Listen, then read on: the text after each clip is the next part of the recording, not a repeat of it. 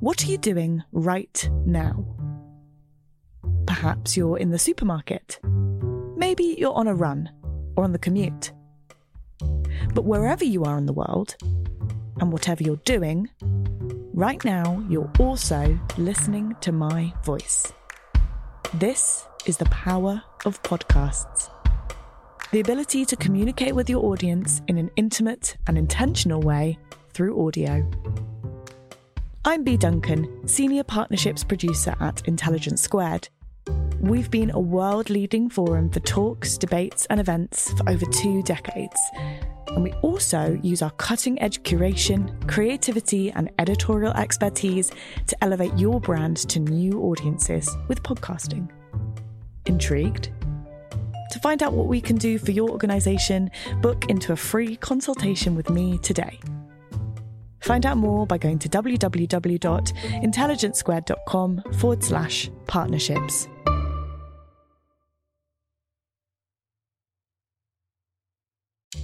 Hello and welcome to Intelligence Squared.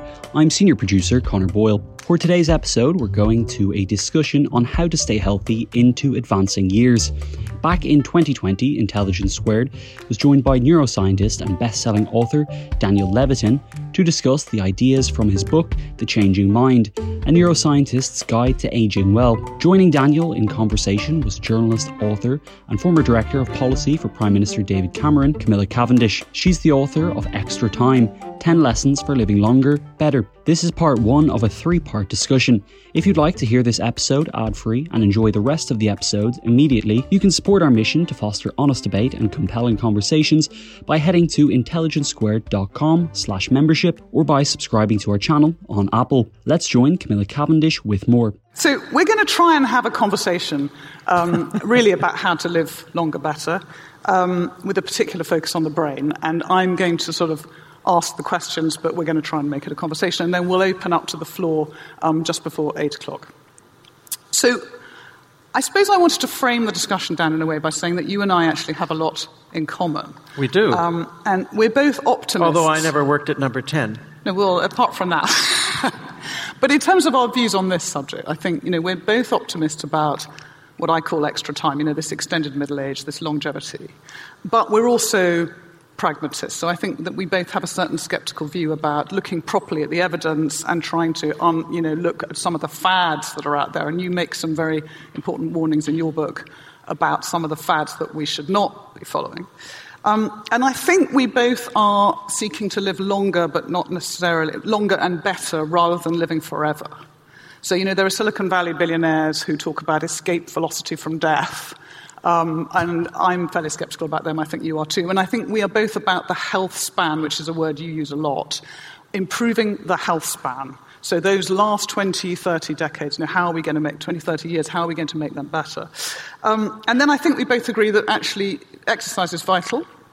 Um, one group of septuagenarians I met in Illinois are now 30 years biologically younger than their chronological age, not because they're professional marathon runners, but because they basically took the fad that your friend Jane Fonda created many, many years ago, and they've just kept exercising ever since. And I think that's a sort of revolutionary thing.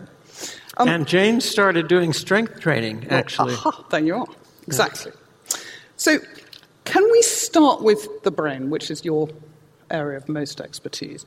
And how worried should I be that on the way here I couldn't find my keys? I don't think worried at all. Um, if you look at your key once you find it and you forget what it's for, yeah, that might be the time to worry. Uh, but you know, you know, one of the myths about aging is that uh, memory starts to fail us, and that's not borne out by the research. Um, and there's an overlay here having to do with the stories we tell ourselves. So, as a college professor, uh, each of us are teaching college students. Uh, we both see a lot of 20 year olds, and I can tell you, 20 year olds are losing their keys too. and they forget their computer passwords, and they um, uh, you know, forget um, their cell phone or they lose it. 70 year olds do it no evidence that a 70 year old does it more than a 20 year old. What's different is the story we tell ourselves. When the 20 year old loses their keys, they go, oh man, I, I got to get more than five and a half hours of sleep, or I've got too much on my plate. The 70 year old says, this is the end. It's Alzheimer's. I know it. there are some things that do decline with age, aren't there? So, what are those? Well, sure. Uh, strength declines, uh, bone mass, muscle mass, um, and in the brain, we slow down a little bit. In every decade after 40, our pure processing speed slows down, but it's compensated for by an increased ability to extract patterns from events, uh, from stories, um, an increased ability to solve problems, and an increased ability to experience empathy and compassion. Mm-hmm. Um, so, yeah, older adults might be slower, but for a number of things, they're better.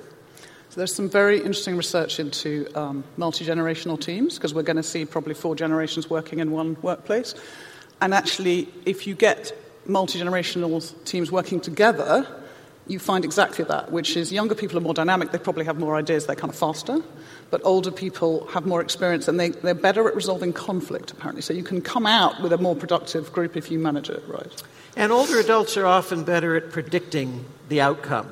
Uh, Younger adults are more willing to take risks than older adults, but the older adults um, can look at all the different factors and synthesize, uh, can better calculate the risk. Um, and I think the other thing is that uh, we're talking about age diversity. In fact, teams with all forms of diversity are better at problem solving mm-hmm. and at creativity. So uh, not just age diversity, but racial diversity, gender diversity, uh, diversity in socioeconomic status, LGBTQ, plus, all of those things count.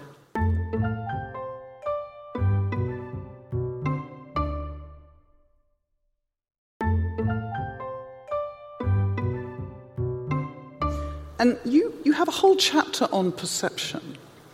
Um, and clearly, the brain, you referred to patterns, and the brain is very good at filling in information, isn't it? So, you know, there's a part of our retina, isn't there, which, is, which doesn't have any cones or rods, and when we look at something, we're just filling in. We don't see a hole, we, we fill it in because of our experience. And can you talk a bit more about how older people's experience actually helps them actually understand and analyze situations better? This is a really interesting and nuanced point that you're making. Um, when, we, when a neuroscientist talks about perception, what we're talking about is the chain of events by which your brain constructs a version of the reality that surrounds you.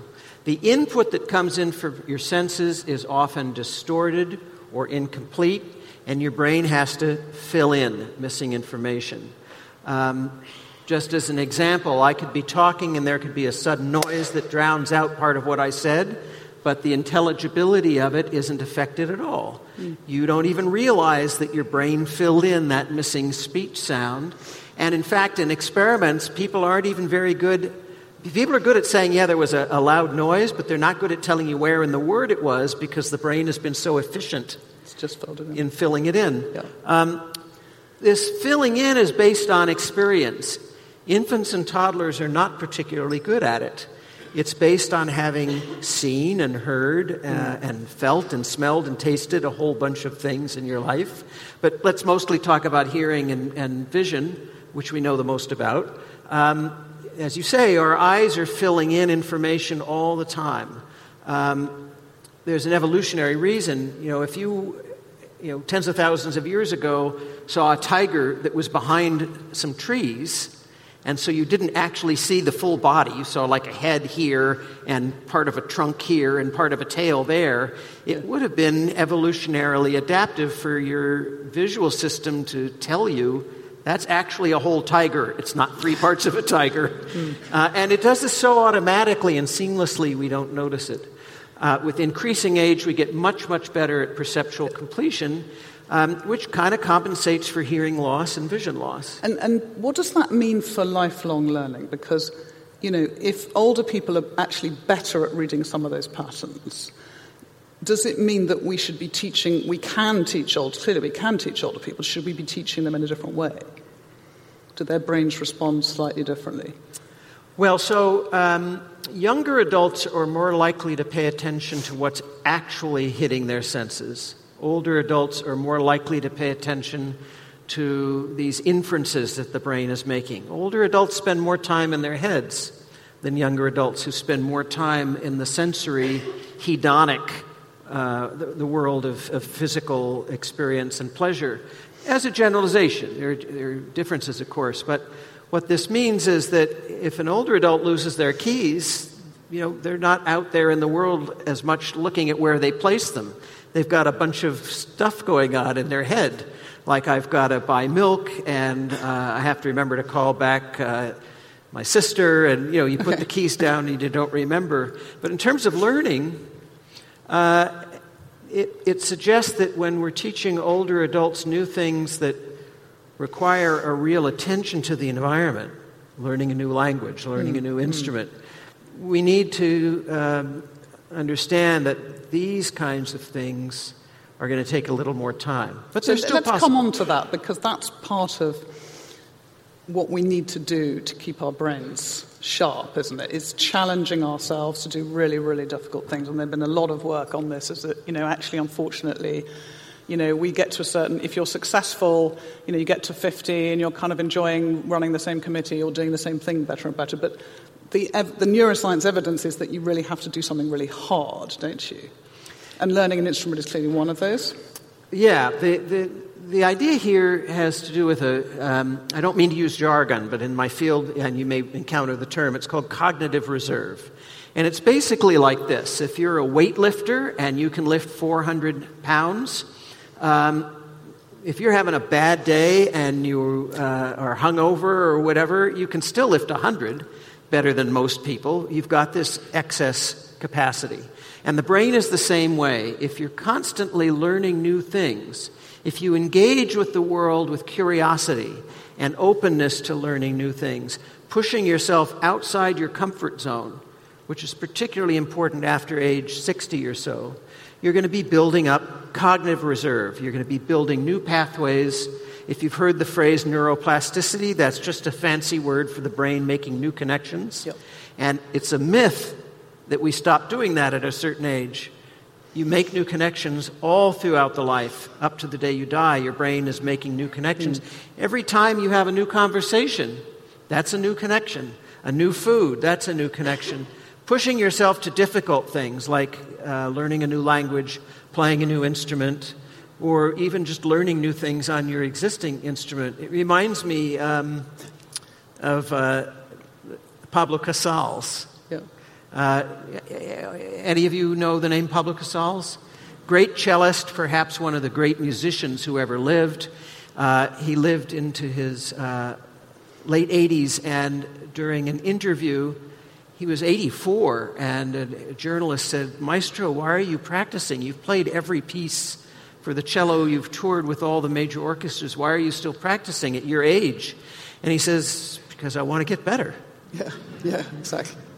Yeah, I mean, I think that, I suppose the context to this is that neuroscience in the last, what, decade really, has told us so, I mean, has overturned, hasn't it, so many of the myths. So the whole thing about neuroplasticity is so important to understand because we still have employers who won't train anybody over the age of 50 because the assumption is old dogs can't learn new tricks. I mean, that's such an embedded assumption in our society. It's, and yet, as you say, we, we go on with neurogenesis, we keep creating new neurons, and we can embed those into the functional circuits of the brain. But we, we sort of, our society has not accepted that yet, has it? Right. There's a false societal narrative. Mm. Uh, it, uh, for one thing, uh, it's true, you can't teach an old dog new tricks, but we're not dogs. Yeah. Uh, Good point.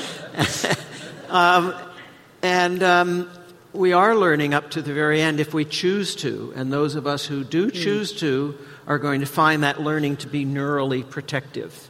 Uh, against uh, things like uh, it's not that it will put off Alzheimer's or dementia, but it'll put you in a position where you and, and the people you, who are around you won't notice it because you've got all this reserve. Um, the societal narrative hasn't kept pace with science, um, and you know part of it is that we are living longer and healthier yeah, than ever before. Maybe 40 years ago, It was true. You couldn't teach older people new things because they hadn't lived lives that were as healthy. They had lives that were marked by um, the stresses of uh, world wars and things like that. Um, and way, you know, we didn't talk about stress management for decades, um, but we are living longer and healthier. In fact, in 2018, as you may know, for the first time in history, there were more people in the UK over the age of 75 than under the age of five, for the first time in history. And so you, and you know, we're living longer than ever before. There are more uh, septuagenarians and octogenarians than ever before. There are more people alive on the planet over the age of 80 than at any time in Absolutely, history. yeah, yeah. So you may have heard the expression children are our future. They're not. old people are. Lots and lots of old people. Yeah, I mean, actually, Dan, I mean, I think that the changing ratio of young to old means we have to rethink the very notion of family because we are not going to rely on children and we're going to have to build completely new support networks. And what you do see all over the world, certainly the countries I've been to, you see ordinary people building completely different support networks. So in Germany, there is an adoption service where grandparents are adopting single parent families who are no relation to them at all. Which, of course, is brilliant because it's a win win for both sides. But, but they've broken that link with blood relatives. Anyway, just it's an interesting point. Well, we see it in Canada, uh, in Toronto, which has a housing crisis. Right. There are these new combination dormitory senior living facilities where college students live with seniors and they help each other out Mm. and they get to know each other. Um, and, you know, the, this whole idea of thinking of old age as a time of wisdom and value uh, has been part of indigenous cultures and Japanese culture for a long, long time. Yes. And the older adults in those cultures uh, tend to live better and f- they feel more valued, and they are. In terms of what people in the room can do, um, let's just come back to that for a second. So, I mean, completely right. So, when I wrote my book, I looked at the learning an instrument you know, evidence and, I, you know, and the learning a language evidence. And then I thought, well, quite a lot of people don't really want to do that. And if you haven't got a reason to learn a language, sitting on your own trying to learn a language to improve your brain is a bit difficult. So I also looked at brain training apps. Now, you're very skeptical about those, and so am I, and we've read the, you know, similar research. Um, but there are one or two, I think, that may work potentially. There's something called useful field of view training. There's been a couple of studies, 10 year studies, the active trial. So, and most of them, I agree, are going to be rubbish. You're going to be sold an awful lot of stuff online that will tell you to play a game and you'll get better, and it probably isn't going to work. But do you think there is any prospect for brain training apps As a that will scientist, avoid having to learn a language? Yes, well, I think there's, there's prospects. Uh, I don't think there's a, enough scientific evidence for me as a scientist to say, yes, you should do it. Of course, some things don't hurt. Uh, for example, there's no evidence that doing crossword puzzles or Sudoku will help you uh, with memory or with anything else. You get better at them, and that's the only thing you get better at. You get better at doing crosswords. Um, but, you know, if you enjoy doing them, there's no harm. And there are a couple of brain training games uh, that have been shown to produce, by my reading, modest results. But they, you know, they haven't been replicated in a number of different labs and a number of different populations. So I don't want to say science says No, yet. agreed. but I don't think those games hurt other than your pocketbook, your wallet. Uh, well, or they might stop you spending time doing walking up a mountain or doing the other are important. They- yeah, they, well, they could hurt if they stop you from doing things that we know will help. Can I ask you about mindset? Because clearly, you know, we've got these amazingly plastic brains and we can develop. Can we change our mindsets? And how important is our mindset to the way we age? Well, so um, you can't control what's going to happen to you. You can't control what the universe throws at you, but you can control how you're going to respond to those things. And certain qualities, uh, personality traits, if you want to call them that, but qualities like resilience, curiosity, conscientiousness, uh, turn out to be huge predictors of how well we're going to do at any age. Uh, conscientious kids don't cross against the light, and so they're less likely to get hit by a bus. Uh, conscientious adults are less likely to end up in prison. Uh, people who are resilient are less likely to suffer the effects of acute or chronic stress. Um, the good news is that although these qualities are unevenly distributed across the population, you can change them at any age. Uh, you can change your mindset, you can change your personality. Some people find it easy, some people find it a lot of work. And there's no one way to do it that works for everybody, but the, the big, the top, top ones are psychotherapy. Psychotherapy works. Not every therapist is good, not every therapist is going to be a good match for you, but psychotherapy really does work. Um, and um, meditation works for some people. Yoga, uh, having a, an inspirational uh, mentor or even role model can you can say, "Oh, I want to be like that," and you, you, you try to emulate that quality in a person. Literature and art forms often inspire us to make changes. And then finally, there's medication, and um, we've seen increasingly that certain medications can restore a sense of resilience or curiosity mm. or enhance these qualities that we might find hard to implement in our lives, especially among older adults.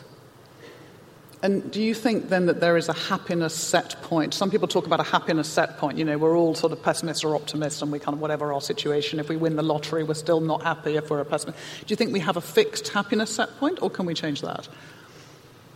Well, I think we can change that. Certainly, the, the ideal um, point of happiness, the most obvious way to change it is to follow the advice of the Dalai Lama and Warren Buffett. Now, think about that for a minute.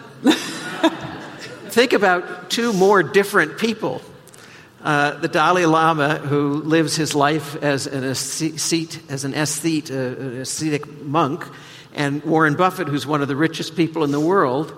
But the one piece of advice they agree on is the key to happiness is to be grateful for what you have yeah and not focus on what you don't. Right. And that changes the happiness set point dramatically. Right.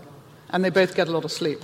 They both get a lot which of sleep. Is also, yeah. yeah. You have a whole chapter about sleep, I think, in your book, yeah. which is clearly absolutely vital. And in fact, if we only got more sleep, probably a lot of the other problems would go away.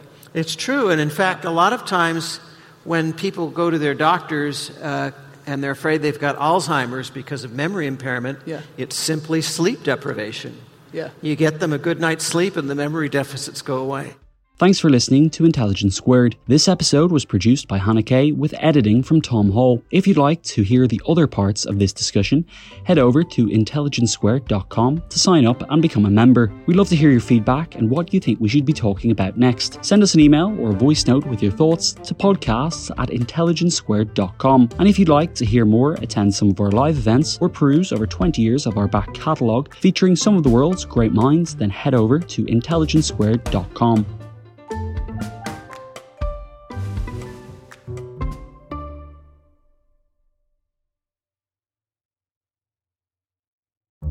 What are you doing right now? Perhaps you're in the supermarket. Maybe you're on a run or on the commute. But wherever you are in the world, and whatever you're doing, right now you're also listening to my voice. This is the power of podcasts. The ability to communicate with your audience in an intimate and intentional way through audio. I'm Bea Duncan, Senior Partnerships Producer at Intelligence Squared. We've been a world leading forum for talks, debates, and events for over two decades. And we also use our cutting edge curation, creativity, and editorial expertise to elevate your brand to new audiences with podcasting. Intrigued? To find out what we can do for your organisation, book into a free consultation with me today. Find out more by going to www.intelligencesquared.com forward slash partnerships.